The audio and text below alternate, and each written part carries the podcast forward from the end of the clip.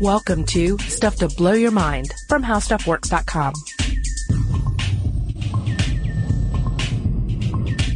Hey, welcome to Stuff to Blow Your Mind. My name is Robert Lamb. And I'm Julie Douglas. Julie, what does meditation mean to you? How does med- meditation manifest in your own life? Hmm. Usually it manifests itself in the sense that I'll be in the middle of something and I'll think, oh my God, I, if I could only meditate and, and meditate well, this would probably be the time that I need to do it. Um, so usually it comes up in the chaos of life, Uh-huh. and uh, and then I start to think about how horrible I am at it.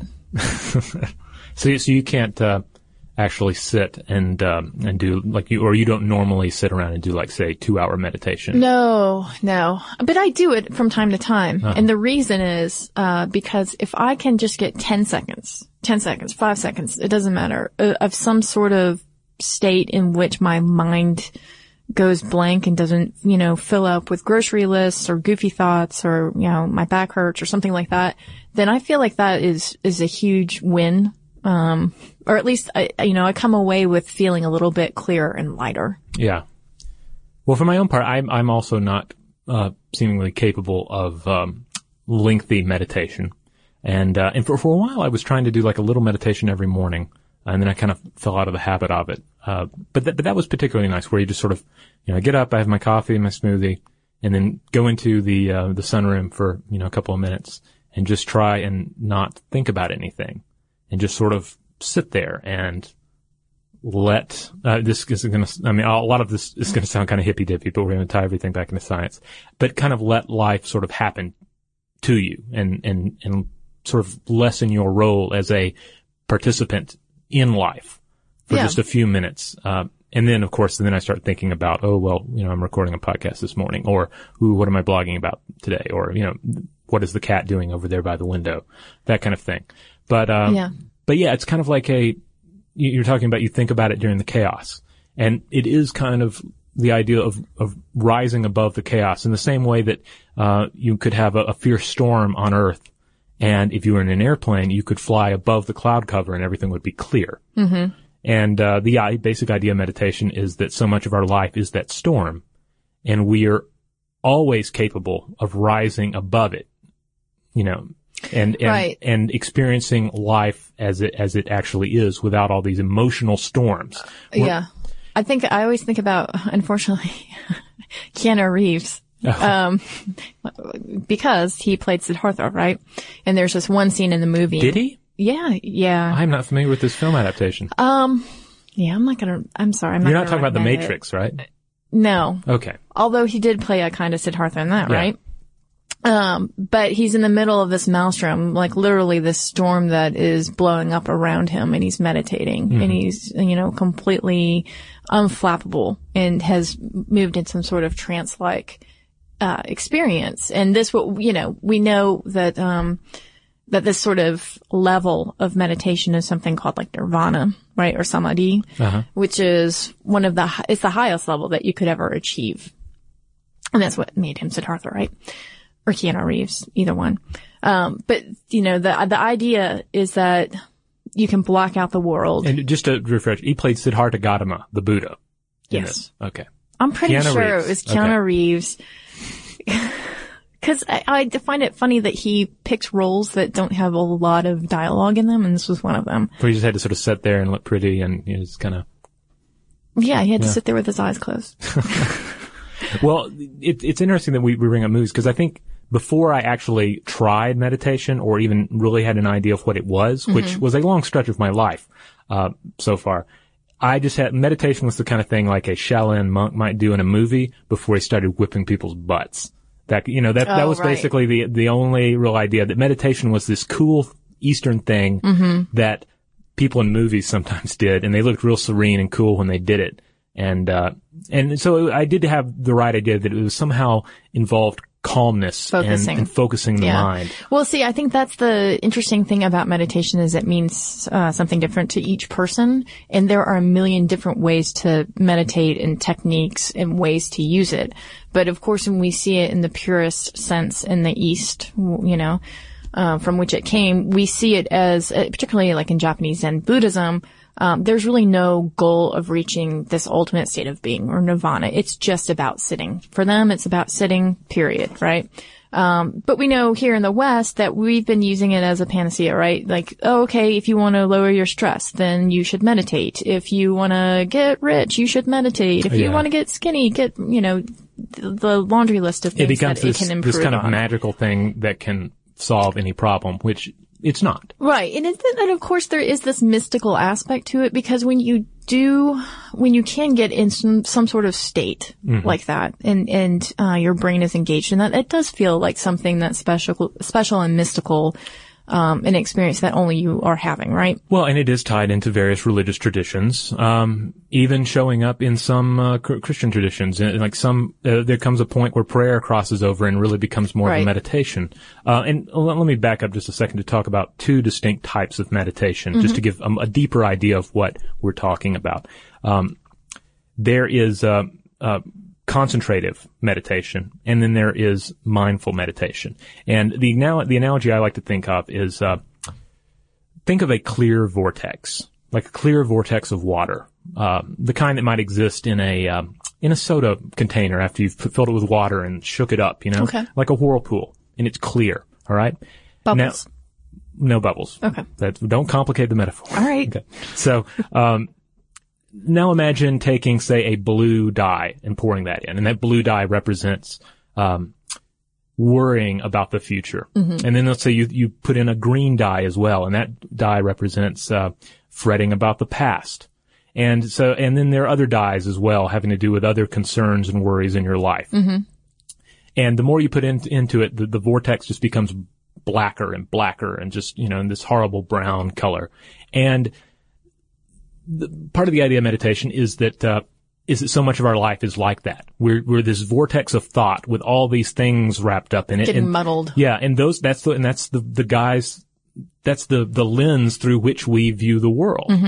And so the goal of meditation is to simplify that vortex. And the concentrative approach is uh, generally actually involves stuff like um, uh, repeating uh, mantras, uh, focusing on a single word, and it's the, the idea here is like instead of putting all these different dyes into the vortex, I'm going to put a single dye. I'm going to put this single, um, I don't know, uh, pick a color Pink. pink dye. We're going to put this single pink dye that is this mantra or this phrase or just this om thing. That's going to replace the, the muddle of red and Right. green and blue. so, Right, okay. so the vortex cannot disappear because the vortex is our thought process. The vortex is us and the vortex is the way we view the world. But if we can focus it on one thing, then it simplifies everything. Okay. So it's reductionism. Yes.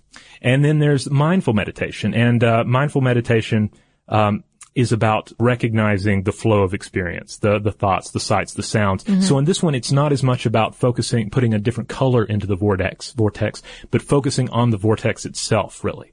So So that's okay. So the, the maelstrom is the maelstrom, and it is what it is. yeah, and just realizing the the, the maelstrom and like and, and realizing what's happening with it. So, uh, or that's that's that's the way I kind of tend to view the two different uh, different versions here. Okay.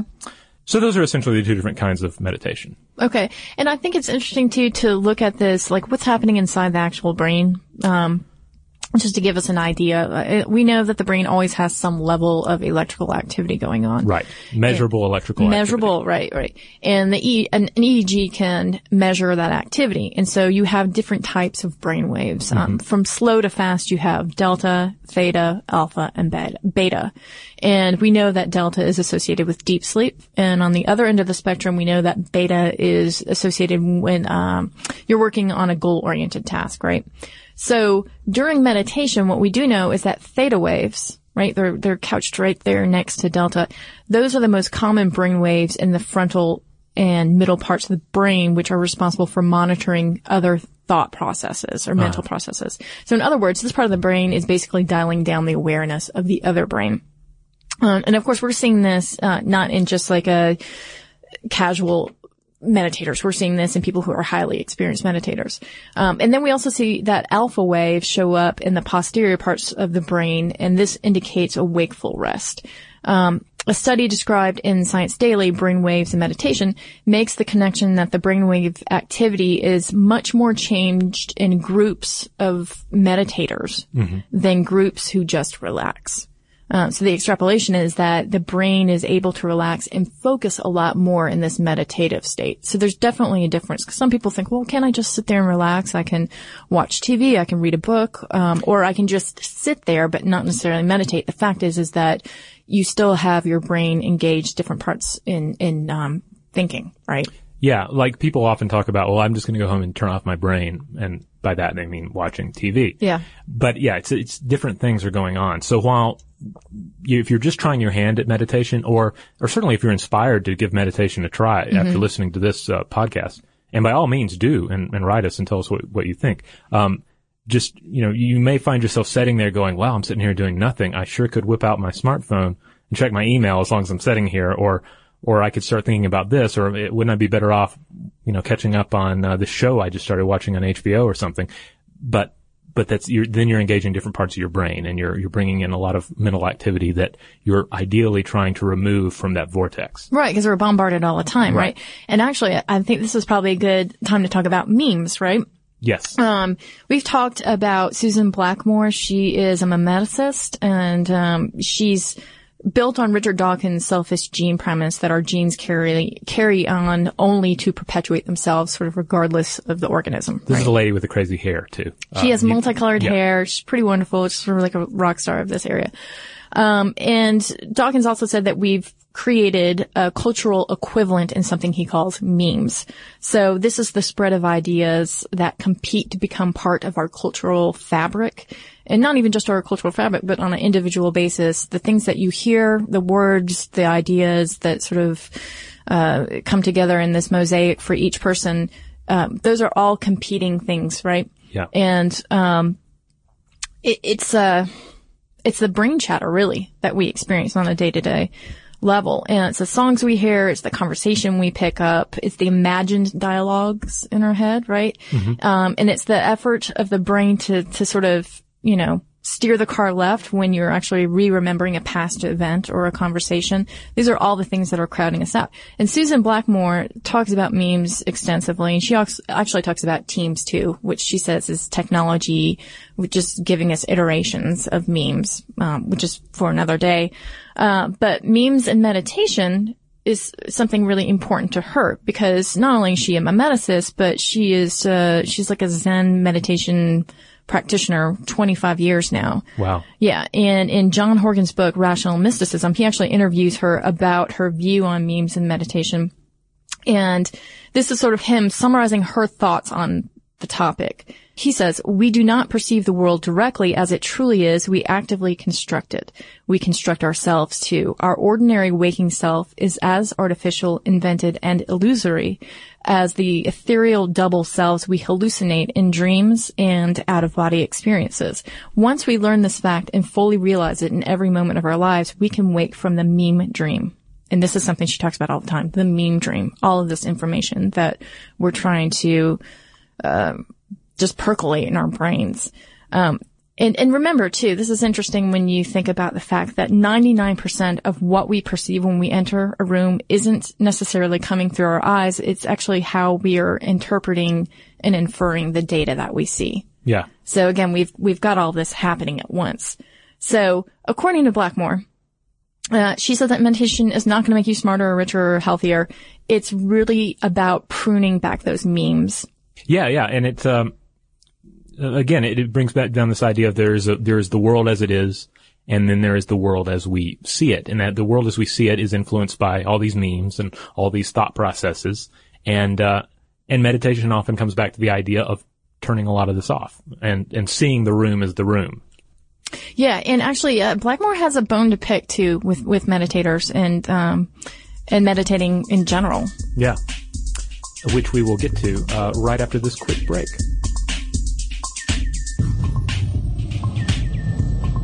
This presentation is brought to you by Intel, sponsors of tomorrow. Yeah, uh, actually, Blackmore c- can argue, she, and in fact will, that it's nearly impossible to get consistent data to tell us a coherent story about the effects of meditation. Yeah. And one part is even though I swiftly divided meditation into two types, there are so many different styles of meditation and methods of meditation. I mean, just think of it, you know, talking about reducing the vortex to one single color instead of a dozen at once. Well, they're just, they're just imagine that there are any number of colors you could make that vortex be. Uh, and so, so there, there's, if you start looking around for ways to meditate, you'll find lots of examples. And you can't study all of them. In a scientific study, you have to pick Yeah. something and go with it. And so you inevitably do not have a complete picture of meditation as a global phenomenon. Well, and her problem with it too is that once you try to quantitate results, you're trying to apply an agenda to something that doesn't necessarily have an agenda. Right. Right. Because again, meditation is not in, it, it's not, it should not be in its more traditional forms. It should not be, I will meditate now to try and make myself healthier. Like Right. it's not that kind of thing. And I don't know why someone would talk like a robot while meditating. well, that's your meditation voice, I think. We've heard your dolphin voice, your meditation voice. Um, so yeah, I mean, that's why she says you get wildly different data sometimes uh, when you have two different groups. And part of that too can be because the, the actual sample group, um, she tends to say that people who are seeking out meditators, they tend to be more anxious and neurotic than average. And Oh. I know to report more problems in general and to have taken twice as many drugs as non-meditators. Huh. She doesn't say what kind of drugs or, you know, but, um, in other words, it's not necessarily the sample group that you want to test, Yeah. uh, in order to get sort of like across the board, even reliable results. Yeah. Now this is her talking about in her experience, right? Because you have to understand that she's going to uh, workshops into very intense, uh, like weekend retreats and so on and so forth. So she's probably dealing with a different animal in, in terms of the people that she's come across as a scientist and a, a, um, a practitioner herself. Right. Yeah. And these are, and she's, she's dealing in these cases not with casual meditators. That's right. These are people that maybe you have more intense personalities who, like her, you know, have been practicing this at this very high level for 25 years or more. Um, so, you know, that's a, it's sort of a, a different animal.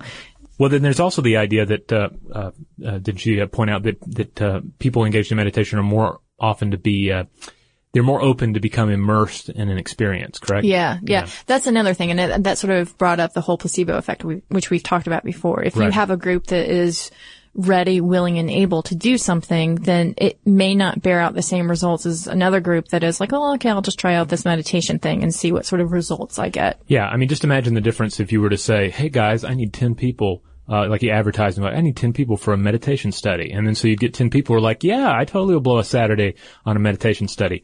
Versus if you just went out on the street and were like, all right, you, you, you, you, and you, get here, meditation study now. Yeah. It's going to be rather different results, I'd imagine. Right, right. They're already sort of queuing up this idea that they're going to have some sort of benefit from this. And particularly in group meditation, you see this too. Yeah. Because it's sort of a, a- another issue of community and socialization. Um, she talks about the Maharishi effect. Oh, yes. Yeah, and we're not going to pick on transcendental meditation because actually, as a technique, um, it, it is supposedly very helpful. Um, but I think she is picking on Maharishi, uh, referring to Maharishi Mahesh Yogi, known as the Beatles guru, I think to most people, who is the founder of transcendental meditation. Yeah, I mean, one of our problems here is that you have the Mariachi International University in Fairfield, Iowa, and they publish their own uh, publications with uh, with different studies uh, in it regarding the uh, effects of transcendental medica- meditation. So, yeah, i.e., non-peer reviewed. Yeah. yeah. So No, no challenge here. so yeah, look look for that as you're looking at different results, uh, you know, in different uh, web searches for the positive effects of meditation. Right. Um, now, the mariachi, not mariachi effect, that would be something entirely different. The, the, I'm, my mind still wants to say mariachi. Maharishi. Maharishi, yes, the Mar- Maharishi effect. Um, this comes down to most, in its most, uh, phenomenal, um, example would be that 1% of the population gets together, meditates, and changes the world. this is a claim, right? Yes. That that there's less crime as a result of meditation. Okay. That's one claim. One percent less because because those uh, all the Just- people right. meditating can no longer be you know it, you Only if you picked hardened criminals, it seems like, would that statistically match up. Okay, and of course, the, people have tried to run this through mathematical models, and it's not bearing out. Right. That's not a surprise, right? Uh, for for a number of reasons. Um, and then they, another claim is that they could influence the weather, Yeah. and the last, they could levitate. Yeah. Well, it, if you know enough about the weather, then uh, the, the weather claim is just as ridiculous as, as levitation because Yeah. the weather weather is such a complex system based on global phenomena, and um, it it's just really complicated. And uh, th- I mean, the idea that you could influence that with your thought that's and and influence that with meditation is is rather far fetched. As far fetched, I think, as one individual rising above um, the ground on uh, like a I don't know a cushion of pure thought. Yeah, and um, and that's what Blackmore's beef is, right? I mean, she's basically saying, I I uh, am a practitioner. I do this. I think that it has its benefits. Um, but you know, you've got this other group that is making sort of wild claims and detracting from from what actually is a helpful and useful practice. Uh, I mean, the, the good news though, I mean, okay, uh, bad news is not, you're probably not going to float into the air, right? You're probably not going to reach a sort of, uh, nirvanic state in which, uh, you're just gliding around on your own magic carpet. Right. Okay, so that's bad news. The good news is that we already know about neuroplasticity, right? We know that um, we can change our minds to the degree that we can exercise, so to speak, the muscles, again, so to speak, in our brain. And we've seen this when we talked about uh, music in the mind and how in musicians there are particular areas of the mind that are much more developed than in uh, other non-musicians. You see the same thing with people who are highly competent meditators, uh, that there are parts of their brain that can actually expand and, um, and and they've actually seen this in studies about compassion before, the ability to become more compassionate. Well, and that's uh, like you you look at the at, at uh, the Buddhist teachings, and uh, I mean that's one of the the core reasons for meditation is the idea that compassion arises from all of this. And that's world changing, right? I mean, you don't have to levitate to change the world. Yeah, yeah. Uh, that the, yeah, the idea is that we um, uh, we we erase this idea of self. The uh, the ego that steers us wrong sort of goes away, and then we're able to experience c- compassion. So, yeah, Yeah, and it just made me remember too um, this this idea of compassion and oneness, right? Because this is the sort of feeling, and you talked about before, like in religion and chanting. Uh, again, this is in music too. Yeah, these yeah. are these are all sort of things that help erase the ego and make you feel like you're something uh, part of, part of something that's bigger than yourself, right? Yeah, like I've often heard like ego described as, I mean, so, I think we've discussed in the past about like traumatic experiences arising. Um, you experience something traumatic, and then it, the, the the memories really begin to take hold as you form a story about it. Mm-hmm. Which is to say, I don't know, like let's say, um, uh, you know, somebody cuts you off um, while you're trying to drive to work and that may be kind of you might have a like a reaction of oh well that's irritating. But then if you were to continue to continue to stew over it and you create this story where it's like i somebody cut me off. You know this happened to me. Uh, i was in this situation where i was wronged. We create a story at which we're the sinner because we're the ego. Right. and uh, and and our egos are are almost all out of control. And uh, and and so we we end up caught up in that story right Yeah, you're caught up in the story. You have these emotions. Uh, and, and in fact, there's uh, another piece of information from Rational Mysticism by John Horgan. He talks to a guy named James Austin. He's a neurobiologist and he himself a Zen Buddhist. Uh-huh. And he's the author of Zen and the Brain. And he talks about those, the events that you described, um, as a neural pruning if you can get rid of that experience through meditation. Um, this is from the book uh, in Rational Mysticism. Mysticism quote: He compares meditation to sculpture or etching, which also creates by taking away. He means this analogy literally. He cites evidence from animal studies that neurochemicals such as L-glutamate, aspartate, and nitric oxide can act as excitotoxins, which destroy specific types of neurons in specific regions of the brain by overstimulating them. Released by mystical experiences, such as meditating, right? Um, can be potent agents, Austin writes, prompting a kind of highly localized etching away within certain vital regions of our brain, right? So basically, as we lose neurons, we also shed beliefs, obsessions, and emotions that distort our view of reality. says John Horgan. This is a very fascinating book, by the way, for anybody who's interested in um, science and mysticism. Yeah. It's called rational mysticism. But again, here's this idea, and it's sort of extrapolating on what Susan Blackmore said, which is, you know, you take all of these memes, you cull them down, and and here here on a you know neurological level, it's being done. These excitotoxins are releasing this experience for you.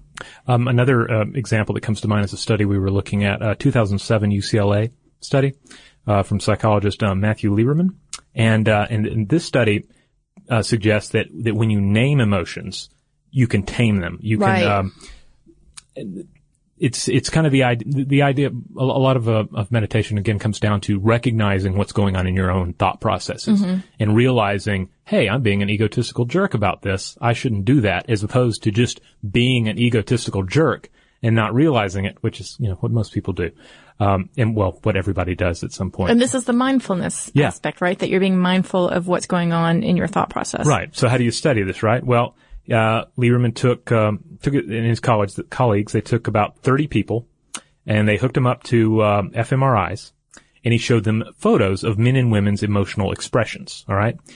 And when the, um, and, and they would, uh, they would choose labels for these emotions that they saw in the picture. They're like, oh, well, that guy's mad, that guy's constipated, etc. Well, I don't think constipation was one of them. I was, I don't know. That's an, emo- maybe it is an emotion. I don't know. but um, well, we've discussed before the digestion is is strongly linked to our mind. That's so, right. yeah. That your gut is your second brain. But uh, anyway, so they're um, when the participants would would choose labels for negative emotions, um, it would it would stir activity in the right uh, ventrolateral prefrontal cortex region. This is the area associated with thinking in words about emotional experiences. So naming them. Yeah. Okay.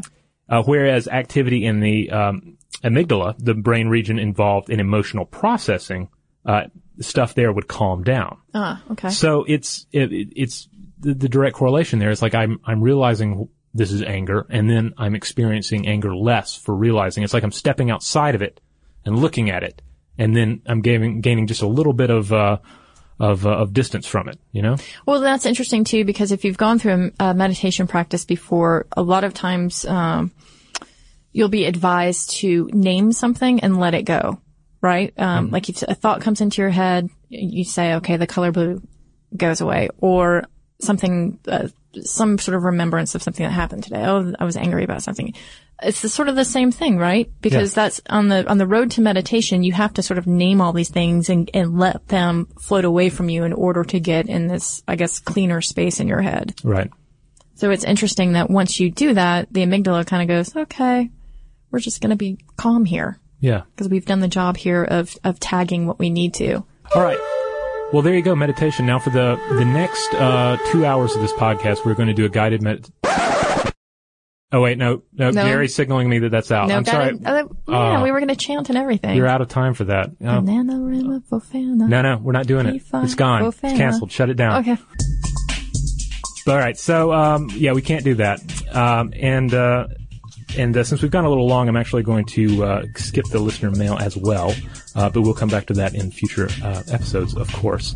And uh, in the meantime, uh, if you have any tidbits about meditation, um, you can come check out our Facebook and Twitter feeds. We are blow the mind on both of those, and we would really love to hear from any. Oh, we'd love to hear from from people who are just trying meditation for the first time, and uh, their own experiences with what it's like. Uh, we'd also love to hear from people who've been meditating for ages. Uh, you know, people who feel like they're they're experts uh, at it, or or at least are well versed in it, and uh, hear what you have to say about this podcast. Yeah, absolutely. And we also have a great article too about the Maharishi, the Beatles, and uh, what they all have to do with bringing yoga to the West. So just make sure that you pop that in our handy search bar. Um, any of those terms: Beatles, yoga, Maharishi. Yeah, and if you're wondering about uh, meditation and pain, we have an article called "Could Meditating Before or During Surgery Decrease Your Pain?" by Julia Layton. Uh, you'll find that on the homepage as well. Yep. And please do drop us a line, and you can do so at blow the mind at howstuffworks.com.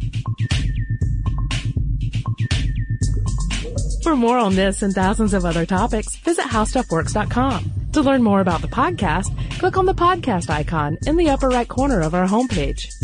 The How Stuff Works iPhone app has arrived. Download it today on iTunes.